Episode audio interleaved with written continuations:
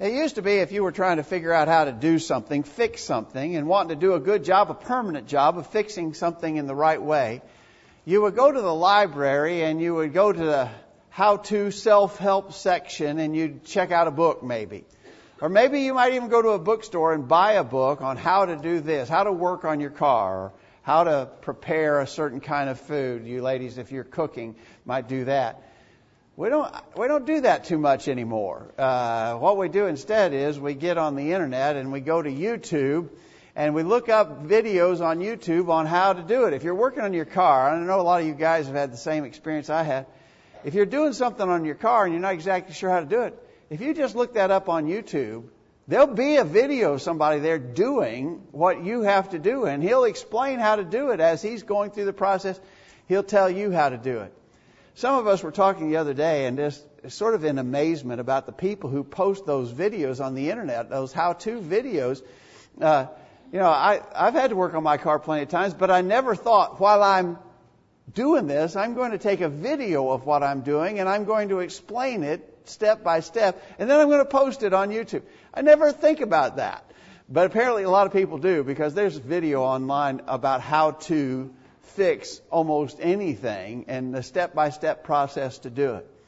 We want to talk about a how to kind of thing this morning, but we're actually going to be talking about it in the reverse. Not how to fix something, but how to ruin something. And what we want to do in our lesson this morning is talk about how to ruin your influence. How to ruin your influence. Your influence is so important. And the fact of the matter is, we all have a, an influence. There are plenty of people. Each one of us has a sphere. We sometimes refer to it as a sphere of influence. There are people around us, family and friends and coworkers and neighbors, brethren, in the local congregation. There's just a whole sphere of people that we have an influence over, and we should work hard to guard our influence and not to ruin our influence. In the very famous text that Joseph read for us just a few minutes ago, in Matthew chapter 5, Jesus talked about us being salt and light. Let your light so shine before men that they may see your good works and glorify your Father which is in heaven, Jesus said. And so Jesus was telling us, be careful. Let your light shine. Guard your influence. In 1 Timothy chapter 4, Paul told Timothy as a young man, he said in verse 12, 1 Timothy 4 verse 12, let no man despise thy youth, but be thou an example of the believers in word in conversation, in charity in spirit in faith in purity. You have an influence. You have an example. You need to make sure that it's right. But I'll tell you, there are several things that you could do to ruin your influence. And we want to enumerate a few of those this morning in our lesson. Obviously, these are things we want to avoid. We're not saying do this, but we're saying if you do, be aware of the fact that you very likely ruin your influence. We stop for just a minute to add words of welcome to those already extended. We're glad that you're here on this beautiful Sunday morning in Middle Tennessee. We appreciate you being here and hope that in the process of coming, you will have invested time that will be rewarded by being blessed in this occasion of worship.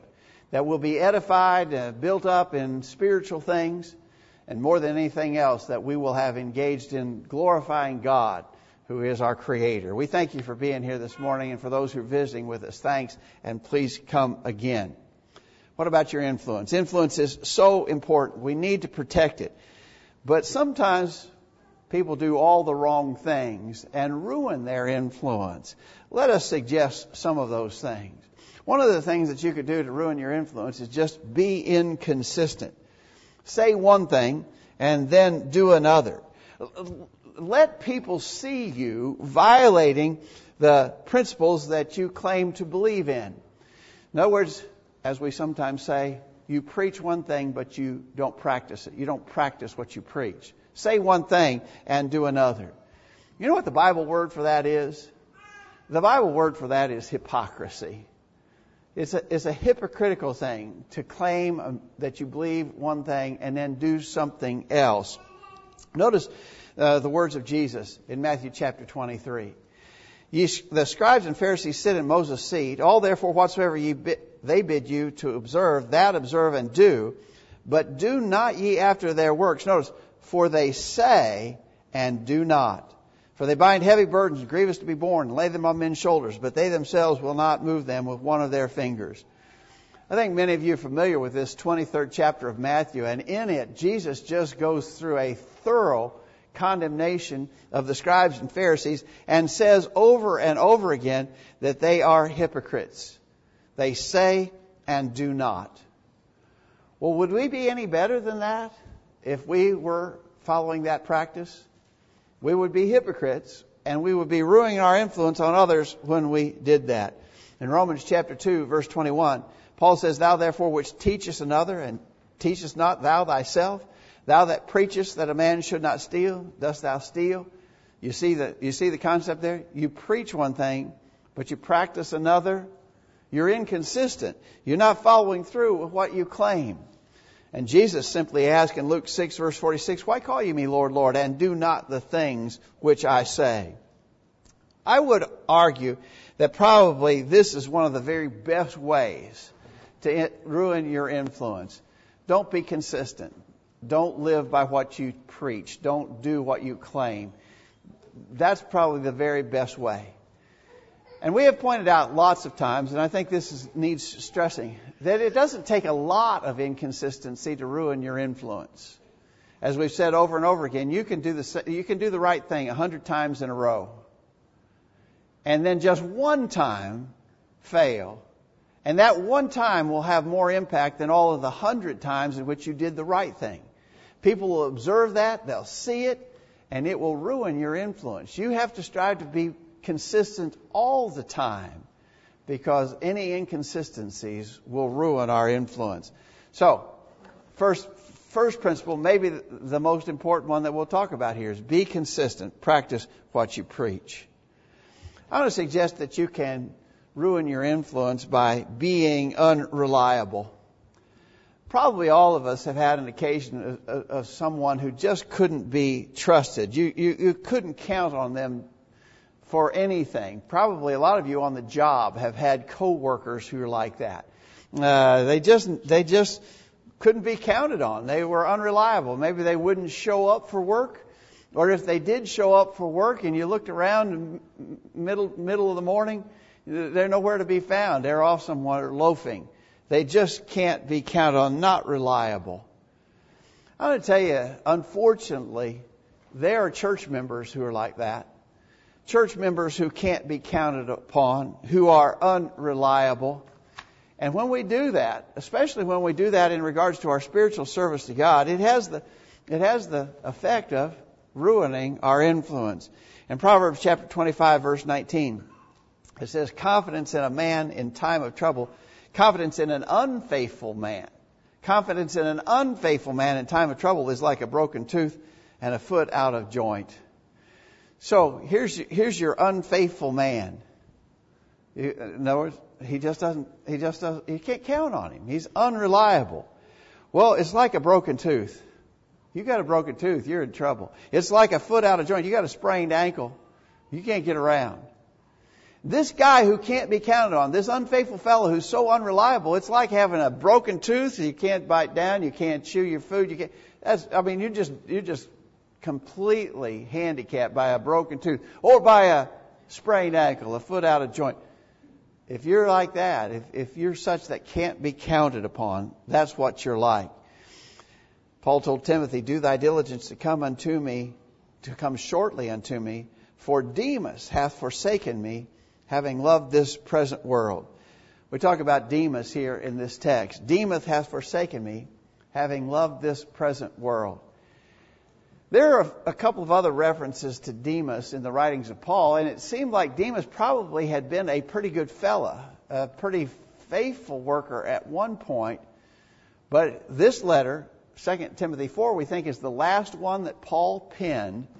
And the final observation about Demas is Paul says, I can't count on him. He's not been reliable. He's forsaken me, having loved the present world. That's the legacy of Demas. No matter what other things and even good things that he had done in his life, what he's remembered for is he, he's the one that Paul couldn't count on. He was unreliable. Demas's reputation, uh, preserved for us in the inspired Word of God, is forever ruined. His influence is shot because he wasn't reliable. What about us? Are you such a person that people can count on you? Uh, they just know that you will consistently do the right thing, that you can be counted upon. If not, you can easily ruin your influence. I'll tell you another way to ruin influence is simply by being unfriendly, harsh, and rude. A while back, Cindy and I had occasion to hear some Christian who was describing how that they had confronted another person. And, and this individual actually seemed to be rather proud of the harsh and uh, hard and even hateful words that they had spoken as they confronted this individual. Uh, I think maybe at a restaurant or at a store. Hard words they had said. They really put that person in their place and seemed rather glad for what they had done. And I know Cindy observed later. Do you think that they could go back now and invite that person to come to church with them? After they spoke to them in that way, after they were so harsh and rude and unfriendly, you think they'd have any uh, good success in inviting that person to come and worship with them? Well, probably, obviously not. So you can ruin your influence by just being a rude, harsh, unfriendly kind of person. Proverbs 17, verse 17 says, A friend loveth at all times, and a brother is born for adversity. There's, that sort of goes to that idea of consistency, but it also goes to the idea of being kind and friendly. A friend loveth at all times, good times and bad. Proverbs 18 verse 24 says, A man that hath friends must show himself friendly, and there's a friend that sticketh closer than a brother. You've got to be a friendly, kind, patient, loving sort of person. And if you're not, and in, in whatever instances you're not, then you are hurting your influence over others. I confess that this is a problem for us, for me, for us all, to be consistently kind and friendly people. You can ruin your reputation if you don't. And not far removed from that point is here's a way to ruin your influence for sure, and that is just by being quick tempered uh, and letting uh, you know, let your temper get away with you, being angry, flying off the handle. You know, we even have some expressions like that. You know, you think about losing your temper. That, that's a figure of speech that actually talks about a piece of metal, a tool, for instance, that's supposed to be hard metal, but it has lost its temper. Doesn't it? You, you have a, a, a, an instrument that's supposed to be hard, but it's lost its temper. It's not good for anything, right? You talk about an axe or a hammer that flies off the handle. It's not good for anything. It's not useful. I won't ask for a show of hands, but I, my guess is that all of us, if we did ask for a show of hands, would have to raise our hand and say, have you, have you ever had the problem of being quick tempered or grow angry or lose your temper or fly off the handle? My guess is that we would all have to say, yeah, Unfortunately, I have done that. I certainly would have too. And you know what happens when we do that is that we harm our influence. Our influence is always hurt when we are quick tempered. And you know what's amazing? That if you stop and analyze the circumstances that provoked us to do that, they're usually so trivial and unimportant. Typically, when we fly off the handle, it's over something that an hour later doesn't matter at all. Uh, and we need to learn that lesson. We can sure hurt our influence by being quick tempered.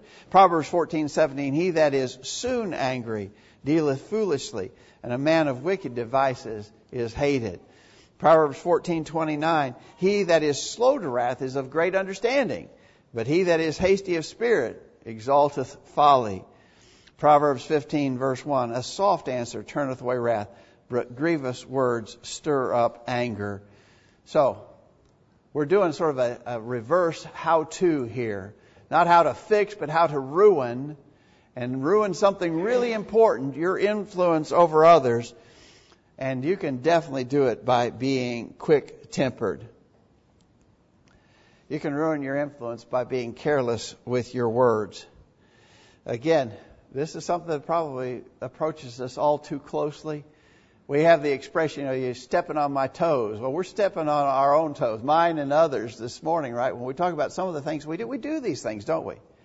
Sometimes we say things that we should not say. How often have you said things and you wish that you could retract the words? Man, I wish I had never said that. But it's sort of like that old expression of ringing a bell. You can't unring a bell. Once you've rung a bell, you can't unring the bell. And once you've spoken a word, you can't unspeak the word. And that being the case, then, you need to be careful, not careless, with the words that you speak. Jesus said in Matthew 12, verse 36, I say to you that every idle word that men shall speak, they shall give account thereof in the day of judgment. Wow every idle word that men shall speak. You get the idea that you're not given a pass here. You can't, you can't come around later and say, yeah, I said that, and I shouldn't have said that, but, well, you know, just as soon as you say that, you're, you're preparing to self-justify and offer excuses, right, for what you said. No. Because that's still a, a, an idle word, and you're still responsible for it. You can't unring the bell. In Colossians chapter 4 verse 6, let your speech be always with grace, seasoned with salt, that ye may know how you ought to answer every man. I, I think this is really an interesting expression here about our speech. Let it be like seasoning with salt. Well, anybody who's cooked, and I'm not a cook, you all know that very well, but anybody who's cooked at all knows that when you're cooking, it really helps the flavor of food if you add a little salt to it. But if you add too much salt, you completely ruin the food, right? And so what Paul is saying here is be that way about your speech. Know that to say something is good, but if you're not careful, you can ruin things by saying things that shouldn't be said. Let your speech be as though you were seasoning food with salt. Be careful with what you say because you're almost guaranteed to ruin your influence if you're not careful with your words. I'll tell you something else that quickly ruins a person's influence, and that is being unwilling to admit that you're wrong. You, you know anybody like that? Uh, do you maybe have to deal with people regularly who are like that? And again, my guess is almost all of us have had that occasion. However, what we're talking about here is not them, but us. We cannot be that sort of person who will not admit that they are wrong. It not only ruins influence, but it causes tremendous trouble. Uh, we, we're going we're gonna cause trouble. We're going to cause trouble in, in our workplace. We're going to cause trouble in our families. We're going to cause trouble in the church if we're the sort of a person who will not admit when they are wrong. That's a perfect way, an excellent way to ruin your influence, but also cause all kind of harm. In Proverbs 12 verse 15, it says, the way of a fool is right in his own eyes, but he that hearkeneth unto counsel is wise. You see the contrast there? The foolish individual is one who always thinks he's right. But a wise person will listen to others. You know, someone else can see my situation often better than I can see it myself. I get sort of blinded by the circumstance. And so when someone says, you know, this is, this is the way it really is and you should pay attention, then if I'm a wise person, I listen to that kind of counsel. If I'm a fool, I view myself as always right. A fool is right in his own eyes. How often have we talked about the example of King David in the matter of Bathsheba?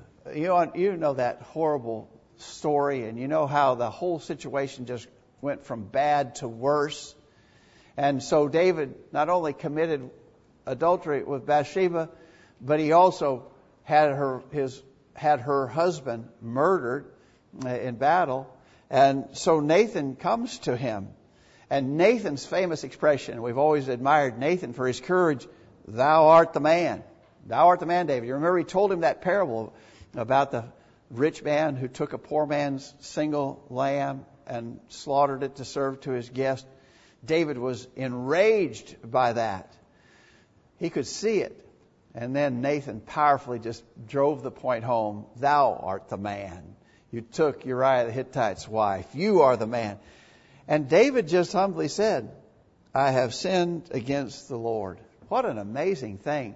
Here's David, who was, if not the most powerful man in the world of that day, he was one of the most powerful men in the world of that day. And he didn't have to take that. He, uh, if he didn't want to, he could have, he could have just said, take Nathan out and execute him. I don't, I don't care to hear a man talk to me like that. He can't talk to me like that. I'm the king of Israel. But in his humility, he could see it. He could see what he had done. And he simply said, I have sinned against the Lord. What about us? Have we got the humility? Well, I mean, I don't think we've done what David did. I don't think that we have committed adultery and followed it up with murder. Uh, our, our sins are different than that. And, and by our estimation, I am not near as bad, I haven't done near as bad a stuff as what David did. I don't care what you've done. If you've sinned, you need to confess it. You need to acknowledge it. When you've done wrong, you need to say so. Because what's going to happen is if you're unwilling to admit you're wrong, you're just going to permanently ruin your influence. Let me suggest one more thing. And by the way, this list I think can be largely expanded. There's a lot more to add to this list, but here's one more that I would comment about. We're going to ruin our influence if we give the impression to others that we think we are better than they are. Uh, we live in this generation where it has clearly become sort of the mode of operation of the majority of people is it's all about me. It's all about me. I don't care about you. You're unimportant to me. It's all about me. Right? And so if I give off that impression, what I'm really saying in so many words is, I'm more important than you are. You are not important. I'm better than you are. You're inferior to me. If I act that way, how do I hope to have a positive influence on others? I'll ruin my influence if I have the, that attitude and, and display it to others. Philippians 2 verse 3, let nothing be done through strife or vainglory, but in lowliness of mind, let each esteem other better than themselves. That's a very worthy thing for us to remember and apply. Esteem others better than self. That's what we need to do. In 1 Peter chapter 5 verse 5, the bottom line on this is God resists the proud and gives grace to the humble. So what about that proud, arrogant attitude? Not only will it ruin my influence, it's going to get God to turn against me as well. God resists the proud, but giveth grace to the humble. Well, there's seven things. I thought that I could probably add to that list, but I think you get the point. And, and you can think of other things too. But the matter of influence is so critically important. And please be reminded again that you have it you have influence. And if you were to stop and try to catalog all the people that do have, uh, in other words, that you do have an influence on, that, that do react to you by virtue of your influence, if you were to set, actually write that out, I, I think all of us would be shocked at how many people there are that are influenced by us. You need to protect that influence. Let your light so shine before men that they may see your good works, glorify your Father which is in heaven. Matthew 5:16. That's what we started out with. That's what Joseph read to us. And that's the principle we need to work on. You have influence. Guard it. Don't ruin it by the things that you say and do. Thanks for your good attention to what we've had to say. Hope that it'll help us all in doing better in this regard. We're going to sing a song of invitation. We want to ask you to think Think seriously. Think about yourself and your relationship with God. Is it right? If you've never obeyed the gospel, we'd hope you make that decision. If you understand the truth and you know those simple steps in the plan of salvation, hear, believe, repent, confess, be baptized, we'd hope you make the decision to become a Christian without further delay. If you have questions, if you need help, we'd be glad to study with you uh, to answer those questions so you can make a careful, informed decision to be a child of God. On the other hand, if you're a Christian already, but you realize you haven't been living right, your influence has been ruined by some of the things that you've done. What you need to do is pick yourself up, start anew, ask for forgiveness, be, be reconciled, made right with God and your brethren. If you need to confess sins, we'd be glad to pray with you and for you. If we can help in any way, let us know while we stand and sing this song.